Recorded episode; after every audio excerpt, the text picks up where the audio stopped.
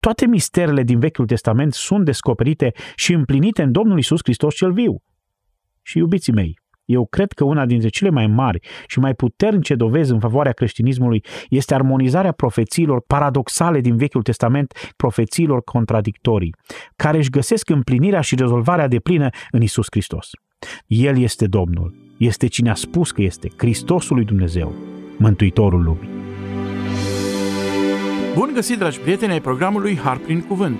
Vă dăm ocazia să ascultați predicele lui John MacArthur în limba română. Ele vă sunt prezentate de pastorul Ilie Bledea, iar serialul audio este realizat de Ștefan Alexe. Aveți la dispoziție adresa de e-mail harprincuvânt.gmail.com prin care puteți lua legătura cu noi. Sunt Daniel Scurt și vă invit să luați aproape Biblia, carnețelul de notițe și prietenii. În seria pe care o auziți acum, John MacArthur a ales să ne-l prezinte pe Isus cel Măreț, care a spus, Eu sunt. Pe Isus cel misterios care era și regele, dar și omul suferinței. Când înțelegem cum se armonizează totul, nașterea lui, viața fără de păcat, moartea lui, învierea și înălțarea lui, mijlocirea și revenirea lui iminentă, știm că avem în mâinile noastre cuvântul lui Dumnezeu. Audiție cu har. Noi ne închinăm Domnului întotdeauna când studiem cuvântul său.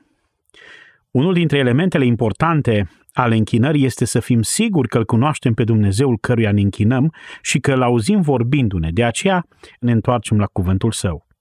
Pe măsură ce mă gândeam la mesajul pe care Duhul lui Dumnezeu îl va da inimilor noastre, m-am gândit că poate ar trebui să privim în Noul Testament pentru a vedea imaginea clară a Domnului Isus Hristos și apoi să privim în Vechiul Testament la misterul de care au fost înconjurați profeții când vorbeau despre cel care avea să vină. Când prorocii au scris despre Mesia, ei au scris cuvântul lui Dumnezeu. Așa ni se spune în Luca 3 cu 2 despre Ioan Botezătorul. Cuvântul lui Dumnezeu a vorbit lui Ioan. La fel ni se spune și despre profeții din vechime. Și cuvântul Domnului le-a vorbit astfel. Ei au scris cuvântul lui Dumnezeu și o mare parte din acest cuvânt al lui Dumnezeu a fost despre venirea lui Mesia, despre unsul care va veni, despre Hristos cel care va veni, regele care va veni, mântuitorul care va veni. Pe măsură ce scriau, erau oarecum nedumeriți de lucrurile pe care chiar ei le-au scris. Îmi amintesc de cuvintele lui Petru din 1 Petru, capitolul 1, unde el spune Prorocii care au prorocit despre harul care vă era păstrat vouă, au făcut din mântuirea aceasta ținta cercetărilor și căutării lor stăruitoare pentru a încerca să înțeleagă ce persoană sau ce vreme sau în ce împrejurări avea Dumnezeu în vedere să aducă la îndeplinire toate aceste profeții cu privire la suferința și gloria celui care urma să vină, pentru că ei realmente aveau de-a face cu un mister. Aveau de-a face cu tot felul de contradicții aparente. Pe de o parte, afirmațiile clare despre gloria sa și pe de altă parte cele despre suferința sa și toate păreau pur și simplu incompatibile, iar ei rămâneau nedumeriți de o mare parte din toate acestea. Oamenii cărora le-a vorbit Domnul Isus au fost la fel de nedumeriți. Unii au spus că El este Hristosul, alții au spus nu, El este doar un profet. Alții se întrebau dacă din Galileea poate să vină vreun profet. Unii au spus că este Ieremia, iar alții au spus că este Ilie. Unii au spus că este un profet premesianic. Nu poate fi Mesia cel adevărat pentru că nimic nu pare să se potrivească. Chiar și ucenicii erau confuzi și se întrebau dacă poate oare acesta să fie într-adevăr Mesia. Unde este împărăția lui? Unde este gloria lui? Unde este puterea lui? Până și Ioan Botezătorul. Chiar lui Ioan Botezătorul, dintre toți oamenii, i-a fost foarte, foarte greu să înțeleagă. Uitați-vă împreună cu mine pentru un moment în Evanghelia după Matei, în capitolul 11, ca punct de pornire. Ioan Botezătorul a fost precursorul lui Isus Hristos. El a fost cel care, într-o zi, privindu-l pe Domnul Isus, a spus, iată mielul lui Dumnezeu care ridică păcatul lumii.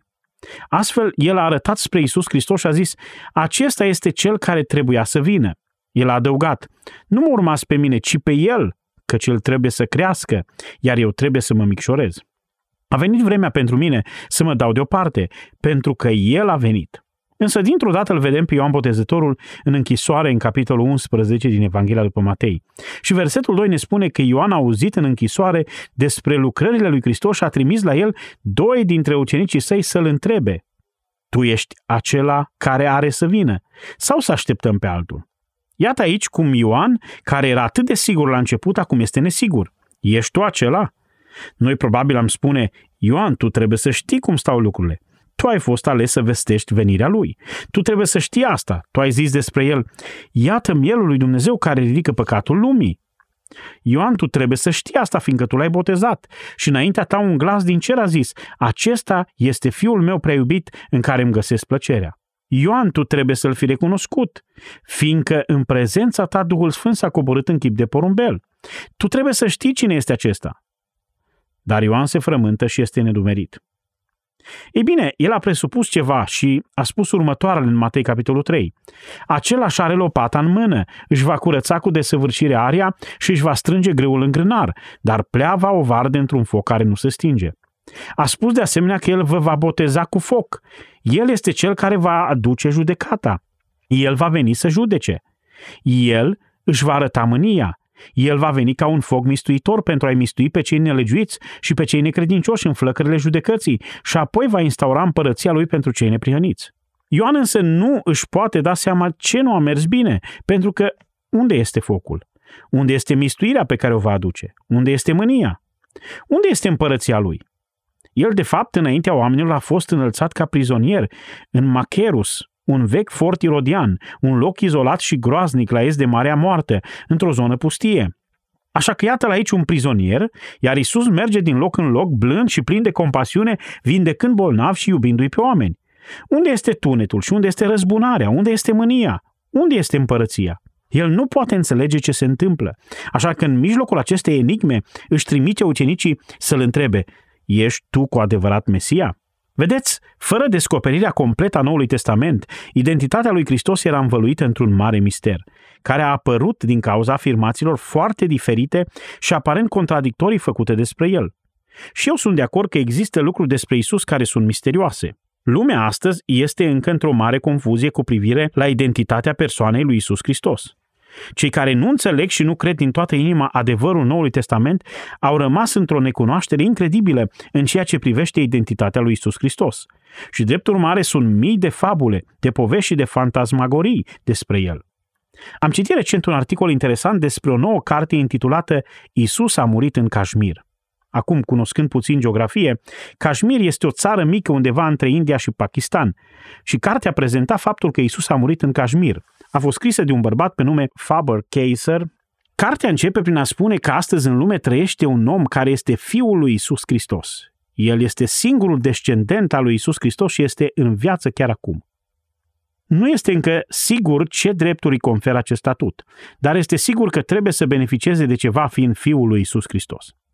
Acum, cartea sugerează că Isus a vizitat localitatea Kashmir între 12 și 29 de ani. O perioadă destul de convenabilă pentru că aceasta este perioada despre care Noul Testament nu ne oferă informații despre viața lui. Ce spun ei este că Isus a petrecut acest timp de la 12 la 29 de ani în Kashmir, devenind un fel de lama budist. Totuși, din cauza convingerilor sale atât de diverse și unice, a fost alungat din Kashmir. A plecat apoi în India și l-au alungat și din India. A mers în Iran și l-au alungat și din Iran și a tot continuat să meargă spre vest până a ajuns în Israel. La vârsta de 29 de ani a ajuns în Palestina și a rămas să slujească acolo. El nu a murit niciodată pe cruce, nu a înviat niciodată din morți. Sunt doar niște fabule fără dovezi istorice, spune cartea. El a fost crucificat pentru că, într-adevăr, avea niște răni care s-au vindecat, spun ei. A fost dat jos de pe cruce și a luat-o pe Maria, mama lui și pe Toma și toți trei au plecat în India. Motivul pentru care au plecat în India, spune cartea, este pentru a căuta semințile pierdute ale poporului Israel, seminții care, desigur, se aflau în India. Când au ajuns în Pakistan, s-au oprit acolo și Maria a murit și a fost îngropată în Pakistan. Maria a fost îngropată, cred ei, la 50 de kilometri de Rawalpindi, dacă ce v-am spus până acum vi se pare de-a dreptul ciudat, ce urmează este și mai ciudat. În Rawalpindi există un mormânt și este marcat ca fiind mormântul Mariei, mama lui Isus, și este chiar venerat ca atare de băștinaș. Toma a mers în sudul Indiei și a murit acolo. Nimeni nu știe unde anume și nimănui nu-i pasă. Isus a rămas singur. S-a căsătorit, a avut copii și a trăit până la vârsta de 86 de ani și a fost înmormântat în cripta Rozabal din Srinagar în Kashmir. Și până în ziua de astăzi, oamenii cred că acesta este mormântul lui. A călătorit în Afganistan și în multe alte locuri. I-au dat chiar și un nume. Numele lui este Shazada Nabi Hazrat Yusa Asaf. Iar Yusa este echivalentul lui Isus. Nu știu dacă știți asta, dar Coranul vorbește despre el și afirmă următoarele. Noi, adică Dumnezeu, care vorbește la plural, nu l-am lăsat pe Hristos să moară pe cruce, spune Coranul. În schimb, l-am ridicat și l-am dus într-un loc plin de frumusețe naturală, cu grădini, lacuri, râuri, flori și fructe. Iar apropo de acest tip de povești, sute de cărți au fost scrise pentru a înfrumuseța această fabulă imposibil de crezut și de acceptat. Acum, probabil există sute de fabule cu privire la Domnul Isus. Se ridică iar și iar această întrebare cu privire la cine este El, subliniindu-se marele mister din jurul persoanei sale. El nu este misterios doar pentru cei necredincioși, din afară. Și această intrigă ciudată la care am făcut referire nu face altceva decât să aducă și mai multă confuzie cu privire la Domnul Isus și evidențiază inimile împietrite de necredință. Este o anumită doză de mister cu privire la Domnul Isus chiar în Vechiul Testament. Și asta îl face atât de interesant. Sunt lucruri care par foarte greu de potrivit. Da, de fapt, chiar imposibil de pus împreună cu privire la el. Dacă ar fi să te uiți doar la relatările Vechiului Testament și să nu ai nicio informație din Noul Testament, dacă nu l-ai cunoaște pe Isus Hristos sau dacă nu ai ști ceva despre el din modul în care îl prezintă Noul Testament, ai privi la anumite pasaje din Vechiul Testament despre Mesia și ai spune că nimeni nu le-ar putea împlini vreodată. Toți cei care le-au scris au greșit. Ai putea spune că există o incompatibilitate totală și absolută în Vechiul Testament. Nu există nicio posibilitate ca toate acele lucruri să se împlinească într-un singur om sunt pur și simplu prea exagerate. Ei bine, vă invit să ne uităm la unele dintre aceste pasaje prezentate în Vechiul Testament și să-L întâlnim pe Isus cel misterios. Ca să vă dau ideea pe care vreau să o abordăm, pe măsură ce parcurgem aceste gânduri, motivul pentru care Isus este învăluit în mister în Vechiul Testament este conflictul aparent între profeții. De exemplu, într-un loc ni se spune că El este regele care vine. În alt loc este văzut ca un om al durerii și obișnuit cu suferința. Într-un alt loc este văzut în prezența sfinților, iar în alt loc este prezentat ca fiind singur și părăsit de toți. Într-un loc este reprezentat ca fiind venerat și adorat, onorat și lăudat, iar în alt loc este singur și respins. Pe de o parte, el este regele gloriei, regele cerului, mântuitorul etern, cel dorit de toate națiunile pământului, minunea minunilor și frumusețea frumuseților. În alt loc este prezentat ca unul care nu avea niciun fel de frumusețe pe care să o apreciez. Este un rob. Este prezentat plin de sânge. Este crucificat, chiar da la moarte. Cum este posibil? Cum se pot împlini toate aceste lucruri aparent confuze, contradictorii? Nu e de mirare că Ioan era confuz. Nu e de mirare că ucenicii erau nedumeriți. Nu e de mirare că oamenii nu au putut înțelege cine era cu adevărat acest bărbat. Un mister. Voi și cu mine avem un mare privilegiu. În Matei, capitolul 13, am vorbit despre acest verset din Scripturi și anume versetul 17. Adevărat vă spun că mulți proroși și oameni neprihăniți au dorit să vadă lucrurile pe care le vedeți voi și nu le-au văzut și să audă lucrurile pe care le auziți voi și nu le-au auzit. Acum înapoi la versetul 16. Dar ferice de ochii voștri că văd și de urechile voastre că aud. Ascultați, prieteni, noi avem posibilitatea să vedem ceea ce ei nu au putut vedea. Suntem capabili să înțelegem ceea ce ei nu au putut înțelege. Suntem capabili să vedem și să rezolvăm ceea ce ei nu și-ar fi putut imagina niciodată că ar putea fi rezolvat. Pentru ei au rămas doar niște mistere. Haideți să vedem dacă putem primi o mână de ajutor. Să ne întoarcem la Isaia capitolul 7 și voi încerca să aleg câteva pasaje greu de înțeles și vă voi arăta cum sunt împlinite înși de Isus Hristos. În Isaia 7 cu 14 citim asta. Iar Noul Testament ne spune că înțelegerea corectă a textului nu are de a face cu Ahaz, omul în vremea căruia a fost scris mesajul, e dincolo de el. A trecut dincolo de orice copil care s-ar fi putut naște în familia lui și s-a extins de-a lungul istoriei pentru a avea conotații care își găsesc sensul de plin în Mesia. În versetul 14 ni se spune, de aceea Domnul însuși vă va da un semn. Iată, fecioara va rămâne însărcinată. Va naște un fiu și va pune numele Emanuel. Avem aici o declarație minunată cu implicațiile ei de pline descoperite în Noul Testament. Însuși Domnul, din proprie inițiativă, neîntrebat, necăutat și nesolicitat, însuși Domnul ne-a dat un semn și știm că un semn indică spre ceva. Semnul în cazul acesta, în legătură cu Ahaz, a indicat ceva cu mult dincolo de el. Fecioara va rămâne însărcinată și va naște un fiu. Termenul folosit pentru fecioară este alma, adică virgină. Mi se pare că toate celelalte versete din Vechiul Testament care fac referire la virgină, chiar și Septuaginta consemnează acest sens. Și cu siguranță, utilizarea acestui pasaj în Noul Testament subliniază statutul de fecioară al acestei tinere. O fecioară va zămisli și va naște un fiu. Nu este nimic neobișnuit ca o fată să nască un copil. Nu este nimic neobișnuit ca un copil să se nască, însă este foarte neobișnuit ca acest copil să fie numit Dumnezeu este cu noi. Și mai neobișnuit este ca el să fie Dumnezeu cu noi.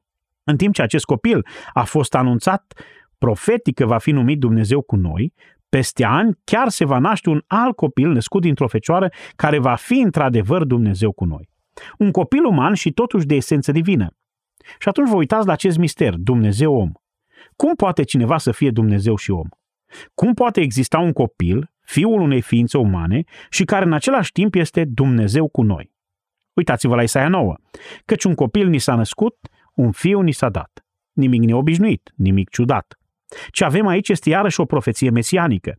Partea de început a acestei profeții a fost citată chiar de Domnul Isus însuși, spunând clar că a venit să o împlinească. Nu este nimic neobișnuit în a da naștere unui copil. Nu este nimic neobișnuit în a ți se da un fiu. Se întâmplă tot timpul. Dar domnia va fi pe umărul lui. Este posibilitatea. Posibilitatea ca el să fie un conducător. Numele lui va fi minunat sfetnic, probabil pentru că va deveni sfetnic minunat. Dumnezeu tare? Părintele veșnicilor? Un mister. Cum poți naște un copil care să fie Dumnezeu cu noi? Cum poți naște un copil care să fie Dumnezeu puternic, Părintele veșnicilor? Cum se poate naște în timp cineva care a existat dintotdeauna? Paradoxul este cât se poate de clar. Misterul este evident. Un copil născut ca un om și totuși Dumnezeu. Un fiu născut în timp care este însuși Părintele veșnicilor. Cum se poate ca o femeie să nască un copil care a creat femeia? Nu e de mirare că erau confuzi. E de mirare că a existat un mister? Ferice de voi că puteți auzi ceea ce ei n-au putut să audă și să vedeți ceea ce ei nu au putut vedea. Uitați-vă în Luca 1 cu 26. În luna a șasea, îngerul Gavril a fost trimis de Dumnezeu într-o cetate din Galileea numită Nazaret, la o fecioară logodită cu un bărbat numit Iosif din casa lui David. Numele fecioarei era Maria. Îngerul a intrat la ea și a zis, plecăciune ție căreia ți s-a făcut mare har. Domnul este cu tine, binecuvântată ești tu între femei. Tulburată foarte mult de cuvintele acestea, Maria se întreba singură ce putea să însemne urarea aceasta. Îngerul i-a zis, nu te teme, Maria, căci ai căpătat îndurare înaintea lui Dumnezeu și iată că vei rămâne însărcinată și vei naște un fiu. Nu este nimic neobișnuit ca o femeie să aibă un fiu și îi vei pune numele Isus. El va fi mare, nimic neobișnuit. Au existat și alți oameni importanți și va fi chemat fiul celui prea înalt. Așteptați puțin. Acest lucru este neobișnuit. Cine este cel prea înalt? Dumnezeu. Fiul lui Dumnezeu. Și Domnul îi va da scaunul de domnie al tatălui său David. Va împărăți peste casa lui Iacov în veci. Da, el va fi mare, el va fi împărat pentru totdeauna, un rege veșnic și chiar fiul celui prea înalt, care este Dumnezeu. Și împărăția lui nu va avea sfârșit. Maria i-a spus îngerului, cum se va face lucrul acesta fiindcă eu nu știu de bărbat, sunt fecioară? Cum pot avea un copil? Îngerul i-a răspuns și a zis, Duhul Sfânt se va coborâ peste tine și puterea celui preanalt te va umbri. De aceea și Sfântul care se va naște din tine va fi chemat Fiul lui Dumnezeu. Cum poate un copil să fie om și Dumnezeu? Cum se poate așa ceva? Misterul acesta, nerezolvat în Vechiul Testament, este rezolvat chiar aici. Pe de o parte, copilul este un bărbat născut din Maria. Pe de altă parte, copilul este Dumnezeu născut din Dumnezeu. Pentru că Maria nu a cunoscut împreunarea cu niciun bărbat. Nu a existat un tată pământesc. Dumnezeu a fost tatăl lui ceresc. Dumnezeu a pus dumnezeirea în carne omenească, dăruită nouă prin pântecele Mariei. Misterul este rezolvat. El era pe deplin Dumnezeu și pe deplin om. Iisus Hristos, Dumnezeu, în trup omenesc. Gândiți-vă la asta. Vechiul Testament ne spune că el se va naște din sămânța femeii. Daniel 7 cu 13 ne spune că el va fi fiul omului. Psalmul 2 cu 7 ne spune că el va fi fiul lui Dumnezeu. Apoi Geneza 22 cu 18 ne spune că el va fi sămânța lui Avram. Cum poate fi el sămânța unei femei? Femeia nu are sămânță. Poate fi el fiul omului și fiul lui Dumnezeu deopotrivă? Cum poate fi din sămânța lui Avram, din sămânța lui David și în același timp din Dumnezeu? Este un număr uimitor de profeții. Cum poate Dumnezeu să fie om și omul să fie Dumnezeu și cum poate în același timp să fie fiul omului și fiul lui Dumnezeu? Cum poate cineva să fie fiul omului și totuși să nu aibă un tată uman și cum poate fi sămânța unei femei când femeia nu are sămânță? Nu e de mirare că profeții au fost nedumeriți. Cu toate acestea, Domnul Isus a fost toate cele de mai sus. El era Dumnezeu. Era om. El a fost sămânța femeii. El a fost fiul omului. El a fost din sămânța lui Avram. El a fost din linia lui David. Și totuși el era Fiul lui Dumnezeu. Evrei 1 cu 1 ne spune că Dumnezeu la sfârșitul acestor zile ne-a vorbit prin Fiul, care este întipărirea ființei lui. Al cui fiu este el? El este Fiul lui Dumnezeu și Fiul Mariei. Și astfel se rezolvă misterul. Dați-mi voie să vă arăt un alt mister. Geneza 49, versetul 10. Geneza 49, versetul 10. Interesant. Aceasta este o altă profeție mesianică. Toiagul de cârmuire, adică dreptul de a conduce, autoritatea de a conduce, dreptul de a fi rege, nu se va îndepărta din Iuda. Cu alte cuvinte, dintre toți fiii lui Iacov, dintre toate semințiile, linia mesianică avea să vină din Iuda. Toiagul de domnie nu se va depărta din Iuda, nici toiagul de cârmuire dintre picioarele lui. Afirmația este una foarte expresivă și are în vedere descendenții sau urmașii care ies dintre picioarele unei femei. Astfel, copiii născuți din seminția lui Iuda sunt cei rânduiți să păstreze domnia, autoritatea și puterea de a da legi. Va exista întotdeauna o cârmuire care va porni din Iuda până când va veni Shilo. Shilo înseamnă cel căruia îi aparține sau cel care are acest drept. Și aceasta este tot o indicație mesianică. Până când va veni Mesia și tot poporul se va aduna la el în împărăția lui glorioasă. Până atunci, toiagul de cârmuire nu se va depărta niciodată din Iuda. Cu alte cuvinte, Iuda va duce mai departe linia regală. Iuda va fi sămânța regală care se va înmulți. Cea din cele 12 seminții din care va veni Mesia, Iuda. Știți însă că orice evreu care citește asta își amintește ceea ce s-a întâmplat în capitolul 38 al aceleiași cărți, Geneza. Întoarceți în Geneza 38. Aici găsim un eveniment neplăcut care îl implică pe Iuda, cel care duce mai departe sămânța mesianică. Începem de la versetul 24 din capitolul 38 din Geneza. Cam după trei luni și vom vedea imediat ce s-a întâmplat înainte de aceste trei luni. Au venit și au spus lui Iuda, Tamar, nora ta, a curvit și a rămas chiar însărcinată în urma curvirii ei. Vestea aceasta este adusă unui socru despre soția uneia dintre fiii săi. Nora ta s-a prefăcut că este o curvă, a trăit în curvie și a rămas însărcinată cu altcineva. La auzul acestei vești, Iuda s-a supărat foarte tare. În versetul 24, ni se spune ce a zis, scoateți-o afară ca să fie arsă. Conform legii din Deuteronom 22, versetele 20 la 24, când cineva era prins în curvie, trebuia să fie ucis cu pietre. De ce Iuda spune că trebuie să fie arsă? Dacă priviți în Levitic, la capitolul 20, versetul 14 și la capitolul 21, versetul 9, și veți găsi acolo că există posibilitatea că atunci când păcatul curviei este scandalos și vinovăția este foarte mare, persoana vinovată putea să fie arsă. Iuda apelează la aplicarea extremă a legii și spune să fie arsă pentru curvia ei. Versetul 25. După ce au scos afară, i-a zis socrului său, celui care o condamnase. De la omul ale căruia sunt lucrurile acestea am rămas eu însărcinată. Apoi a continuat. Vezi, te rog, al cui este inelul, lanțurile și toiagul. Iată că bărbatul cu care a curvit Amar a lăsat femeii câteva lucruri personale și a le trimite la Iuda. Versetul 26 spune, Iuda le-a cunoscut. Știți ale cui erau lucrurile acestea? Erau ale lui. Erau ale lui Iuda. El era vinovatul. El a trăit în curvie cu soția fiului său și a lăsat-o însărcinată. Iuda a spus apoi în versetul 26. Ea este mai puțin vinovată decât mine, fiindcă n-am dat-o de nevastă fiului meu, Shela. Și nu s-a mai împreunat cu ea de atunci. Relatarea merge mai departe și ne spune că Tamar a zămislit gemeni și la vremea nașterii, în timpul travaliului, unul dintre gemeni a scos primul mână afară.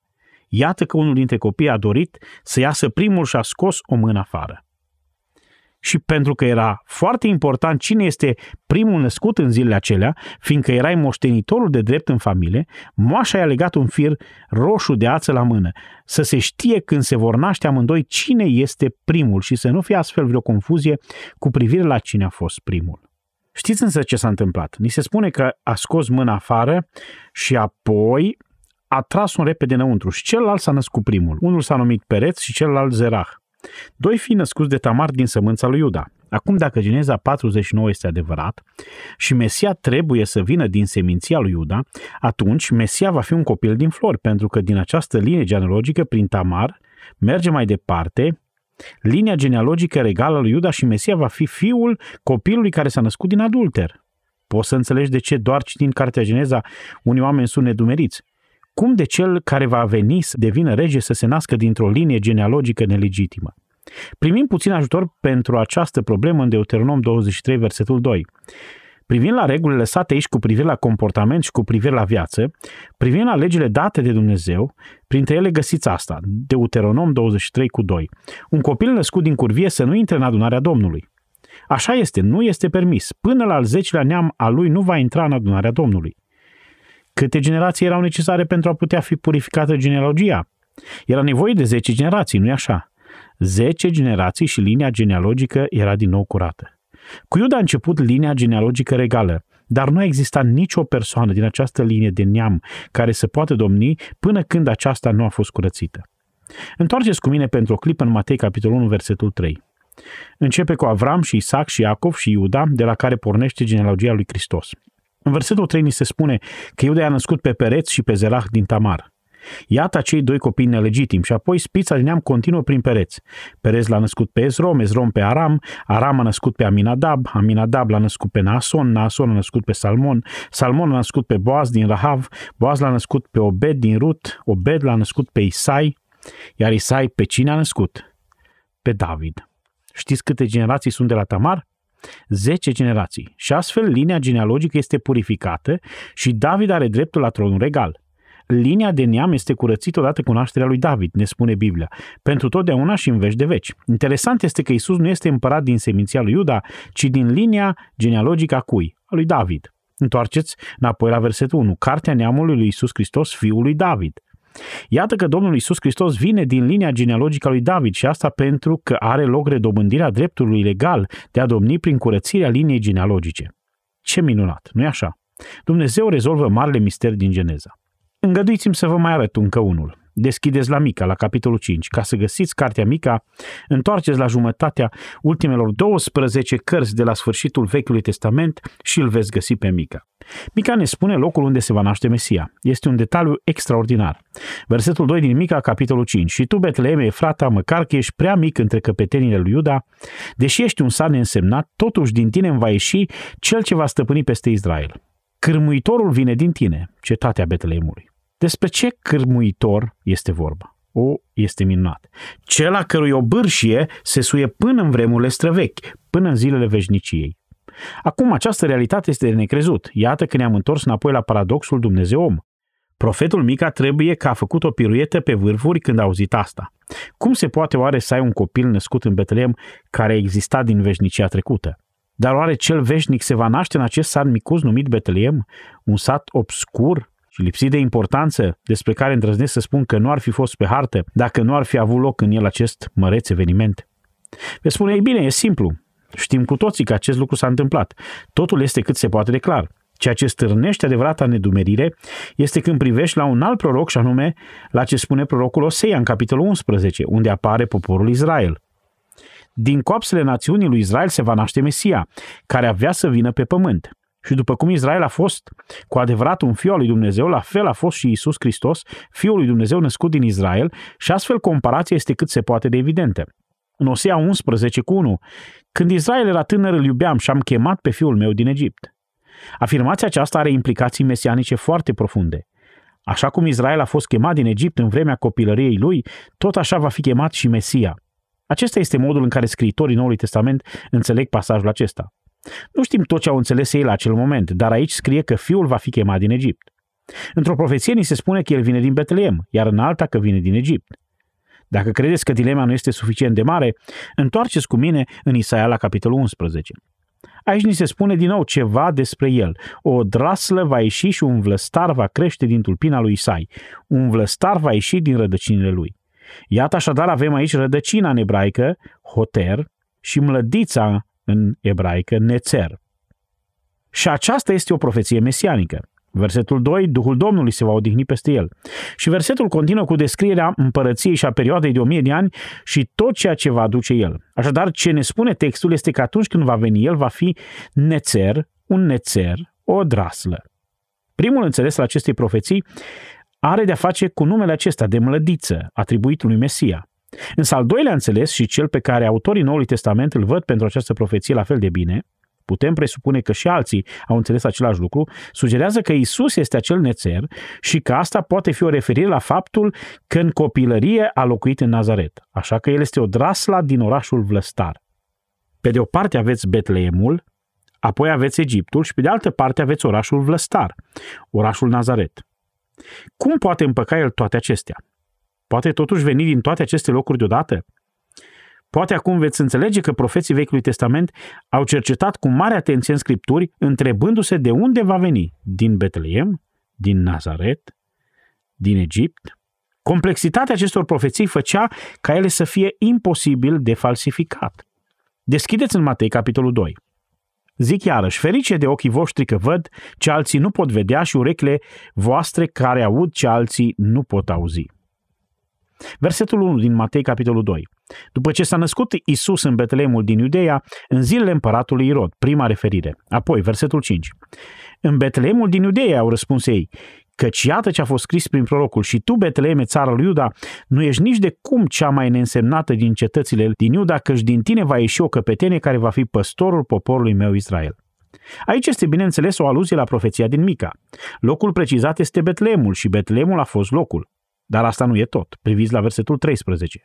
După ce au plecat magii, un înger al Domnului se arată în vis lui Iosif și îi zice Iosive, scoală-te, ia pruncul și pe mama lui, fugi în Egipt și rămâi acolo până îți voi spune eu, că Cirod va face rău copilului fiindcă urmărește să ia viața.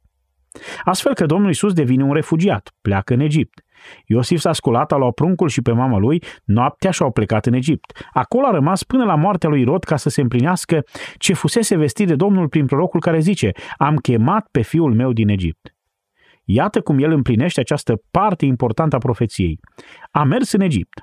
A treia parte a împlinirii, versetul 23. A venit acolo și a locuit într-o cetate numită Nazaret ca să se împlinească ce fusese vestit prin proroci, că el va fi chemat Nazarinian. El va fi numit Odrasla, rădăcina, mlădița, nazarinianul, cel disprețuit, cel care nu iese cu nimic în evidență. De ce nu a locuit în Iuda? De ce nu s-a stabilit în Ierusalim? De ce Nazaretul? Pentru că așa au anunțat profeții. Într-un exces de furie, chiar înainte de moarte, împăratul Irod și-a schimbat dintr-o dată decizia, lucru pe care îl făcea foarte des și l-a pus pe Arhelau, unul din cei mai violenți fiai săi, să conducă Iudeea în locul lui Antipa, care a fost trimis în Galileea și Pereia. Acesta a fost unul dintre motivele principale pentru care au plecat acolo. Lui Iosif îi era frică să rămână sub cârmuirea lui Arhelau, fiindcă acesta ucisese odată 3000 de evrei în Ierusalim. Era un conducător plin de cruzime și în cele din urmă a fost schimbat chiar de către romani. Dacă Irod nu s-ar fi răzgândit, probabil că Domnul Isus nu ar fi mers niciodată în Nazaret, dar a făcut-o. Isus a împlinit fiecare profeție. Cum poate o singură persoană să fie toate acestea? El poate și este. Să privim la o altă profeție, una foarte interesantă. Întoarceți la Eremia, capitolul 22 și vreau să notați următorul paradox. Un mister greu de înțeles privind la Vechiul Testament. Ieremia 22, versetul 29. Țară, țară, țară, ascultă cuvântul Domnului. Dumnezeu vorbește și îi vorbește împăratului Ioachim, Scrieți pe omul acesta ca lipsit de copii, ca un om căruia nu-i va merge bine toată viața lui, căci niciunul din urmașii lui nu va izbuti să șadă pe scaunul de domnia lui David și să domnească peste Iuda. Este foarte important să știm că linia mesianică pornește din Iuda prin David și merge mai departe din David prin Ioachim, pe care uneori îl găsim și sub numele de Ieconia, un rege rău, necredincios pe care Dumnezeu l-a condamnat pentru faptele lui. El spune, scrieți că acest bărbat nu va mai avea copii. Acum, ce înțelegem nu este că el nu a avut niciodată copii. Știm că Ioachim a avut câțiva fi. Cred că în 1 Cronici 3 cu 16 ni se spune despre ei. Ci versetul continuă și ne spune că niciun fiu din sămânța lui nu va avea binecuvântarea de a sta pe tronul lui David și să împărățească peste Iuda. Acum ascultați-mă. Vreau să știți că omul acesta este în linia mesianică. Iată, profetul vine și spune, știu că Mesia va veni din linia genealogică a lui Iuda. Dar cum se va împlini lucrul acesta când încă de la Tamar linia genealogică este compromisă? Cum poate fi o linie genealogică pură? Mai întâi, este curățită la a 10-a generație prin David și lucrurile merg mai departe cu bine. Da, Mesia se va naște din pântecele lui David și generațiile urmează după el și ajungem la Ioachim și dintr-o dată Dumnezeu anunță ceva cu tremurător despre acest individ. Niciun urmaș care se va naște vreodată în el nu va fi rege în Israel. Și zici că totul se termină aici. S-a terminat. Mesia trebuia să fie rege. El trebuia să moștenească tronul împărătesc. Trebuia să urmeze linia genealogică regală. Dar când ajungi însă la Ioachim, totul se încheie. Știți ce este interesant? După Ioachim, nu mai urmează niciun împărat. Niciunul măcar. El a fost ultimul. De la el nu a mai fost în Israel niciun împărat. Profeția s-a împlinit. Nu a mai fost niciun împărat. Nu a mai existat niciunul care să iasă din pâncile lui. Niciodată. Întoarceți în Matei capitolul 1. Vreau să observați împreună cu mine ceva fascinant. În versetul 6 ajungem la David, apoi urmează Solomon, Robam, Abia, Asa, Iosafat și pe rând ceilalți împărați. Versetul 11. Iosia a născut pe Econia și frații lui pe vremea strămutării în Babilon. Aici avem de-a face cu momentul încheierii monarhiei. Este ultimul rege din cauza răutăților sale, niciun rege din sămânța lui nu se va mai urca pe tronul împărătesc. Toți cei care au urmat mai apoi după el și altiel Zorobabel, Abiud, Eliachim, Azor, Sadoc și toți ceilalți, ei nu au împărățit niciodată peste poporul lui Dumnezeu. Ar fi avut dreptul să fie împărați, dar nu au fost datorite judecății rostite. Ajungem apoi la versetul 16. Iacov a născut pe Iosif. Știți ceva despre Iosif? Dacă nu ar fi fost pedeapsa dată lui Ioachim și dacă evreii n-ar fi fost ocupați de romani, cine credeți că ar fi trebuit să fie împărat peste Israel? Iosif. El ar fi trebuit să fie împărat. Dar nu poate să fie rege dar nu a putut să fie rege pentru că a fost blestemat în privința aceasta. Observați și voi care este dilema? Nu este împărat, însă există dreptul de a împărăți. Dreptul legal de a împărăți este acolo. Din cauza că te-ai născut din seminția lui Ioachim, nu poți ține în mână sceptrul de împărat. Cum vom avea oare un rege din toată treaba asta? Deschidem în Luca la capitolul 3 și vom descoperi cum rezolvă Noul Testament misterul. Linia împărătească vine de la David prin fiul său Solomon, nu-i așa? Am văzut asta. Uitați-vă la linia genealogică 3 cu 31. Melia, Mena, Matata, Luca 3 cu 31. Fiul lui Nathan, fiul lui David. Aceasta este genealogia Mariei. Ascultați-mă acum. David a mai avut și alți copii. Linia regală merge înainte cu Solomon și oferă prin Solomon dreptul de a împărăți pe tronul lui Israel. Sângele împărătesc curge și prin venele celuilalt fiu al lui David, Nathan. Maria Mama Domnului Isus este descendentă din Nathan. Cu toate că ea are sânge împărătesc, dar nu și dreptul la tron. Iosif are dreptul de a urca pe tronul împărătesc, dar nu o poate face pentru că sămânța lui este sub pedeapsă. Care este rezolvarea la toată această problemă? Întoarceți la Matei capitolul 1 și priviți asta. Versetul 16. Iacov a născut pe Iosif. Ascultați, soțul Mariei. Nu tatălui Isus, corect? ci Iosif, soțul Mariei, din care s-a născut Isus, cel care se cheamă Hristos. Ascultați, știți cum se rezolvă acest mister? Dacă Domnul Isus s-ar fi născut din sămânța lui Iosif, nu ar fi putut urca niciodată pe tronul împărătesc. Dar pentru că Iosif nu a fost tatălui biologic, Domnul Isus nu a fost sub blestem. Însă pentru că Iosif era tatăl său din punct de vedere legal, a moștenit dreptul de a urca pe tron fără să poarte asupra lui blestemul lui Ioachim, iar prin Maria a moștenit sângele împărătesc. Nimeni nu ar fi putut rezolva problema aceasta, numai Dumnezeu. Oamenii spun, nu știu dacă nașterea Domnului Isus din Fecioară este chiar atât de importantă. Atunci ești nechipzuit, pentru că în felul acesta lași Biblia cu o mulțime de mistere care nu pot fi rezolvate. Pot să vă mai las unul? Daniel, capitolul 2, versetul 34. Daniel are o vedenie în care îi se descoperă împărățiile lumii și în mijlocul vedeniei, dintr-o dată, are loc un mare eveniment, versetul 34. Și s-a dezlipit o piatră fără ajutorul vreunei mâini, a izbit picioarele de fier și de lut al echipului și le-a făcut bucăți. Atunci fierul, lutul, aram, argintul și aurul s-au făcut bucăți și au devenit ca pleava din arie vara și vântul le-a luat și nu s-a mai găsit nici urmă de ele. Dar piatra care sfârmase chipul s-a făcut un munte mare și a umplut tot pământul.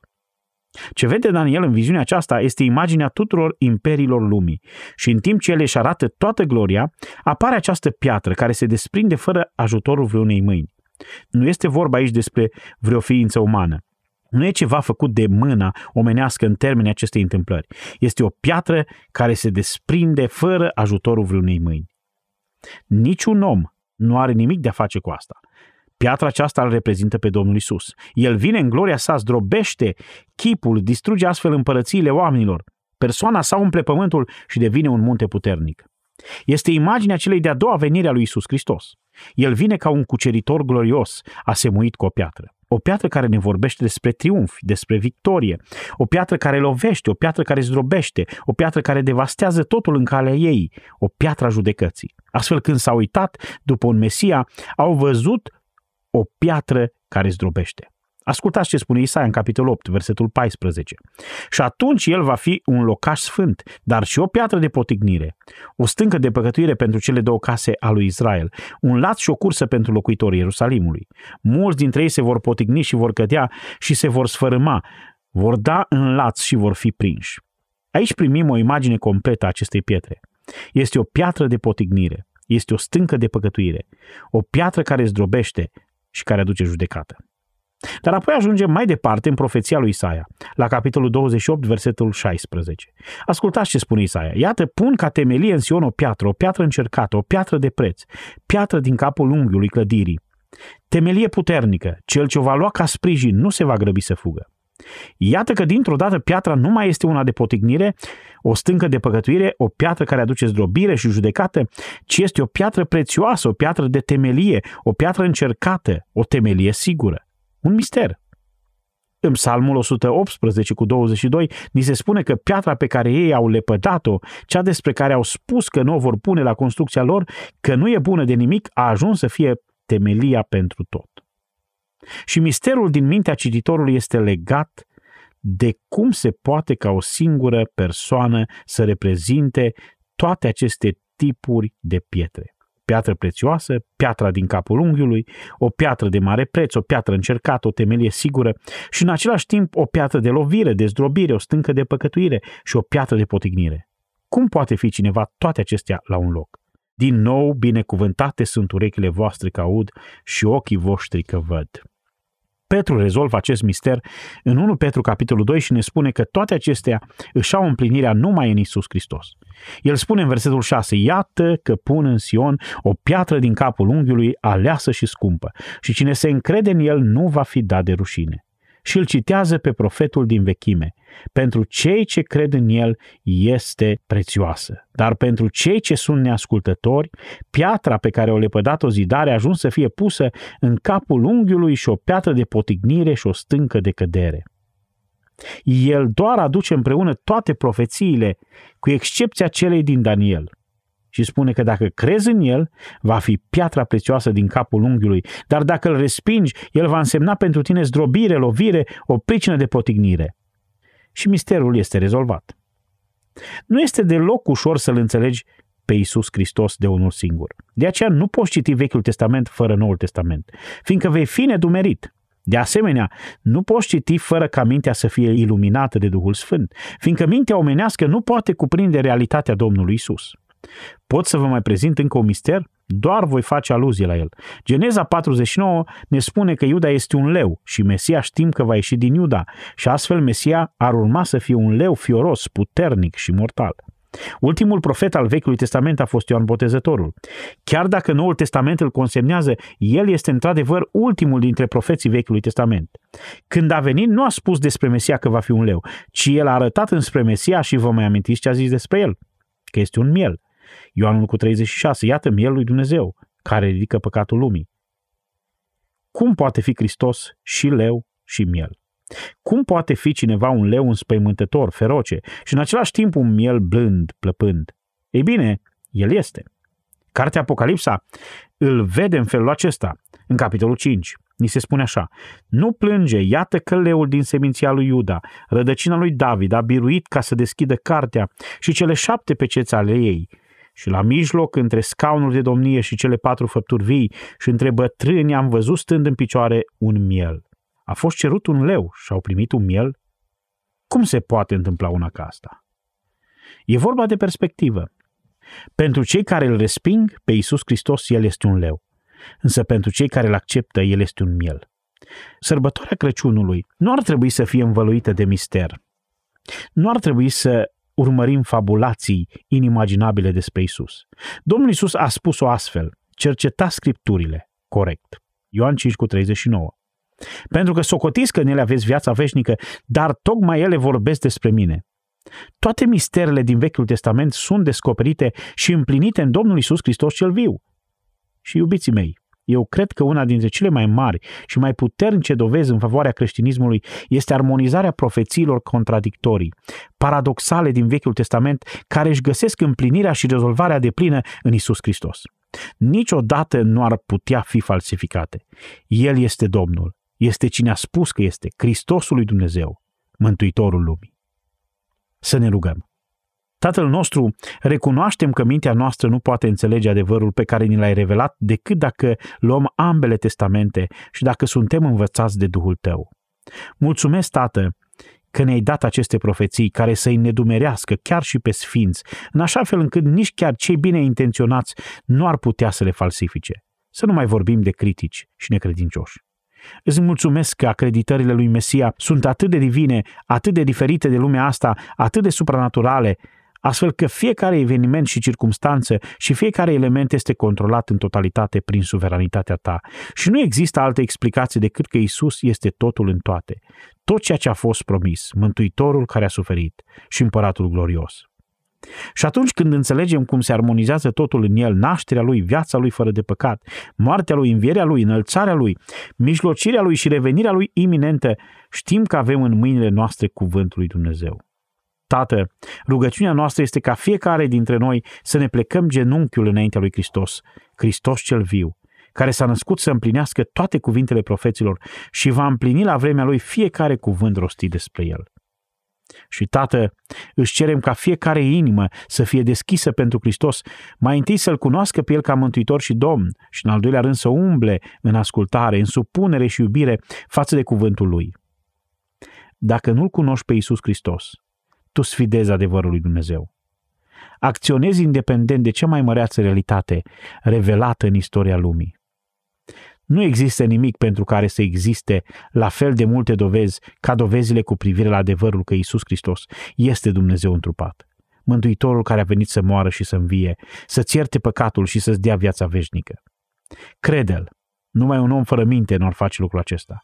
Și dacă este adevărat și ai dat viața ta și ai primit mântuirea lui, atunci umblă în ascultare, cu bucurie și supunere față de scopul său sfânt. Ați ascultat Har prin Cuvânt, programul care prezintă în limba română predicile lui John MacArthur în lectura pastorului Ilie Bledea. De asemenea, vă anunțăm că echipa Har prin Cuvânt vă oferă în dar o carte scrisă de John MacArthur. Oferta este valabilă doar pe teritoriul României, iar taxele poștale sunt gratuite. Puteți afla titlul și puteți face comanda de luni până vineri între orele 10 și 16 sunând la telefonul 0740 054 599 sau scriindu-ne la harprincuvânt arongmail.com. Dacă apreciați programul nostru, recomandați-l și prietenilor dumneavoastră. Seria aceasta este Isus, Domnul Crăciunului, în care pastorul John MacArthur ne ajută să-L vedem în Scriptură pe Hristos cel măreț, misterios și miraculos. Sunt Daniel Scurt și vă recomand să nu pierdeți următorul mesaj din serialul Har prin Cuvânt. thank you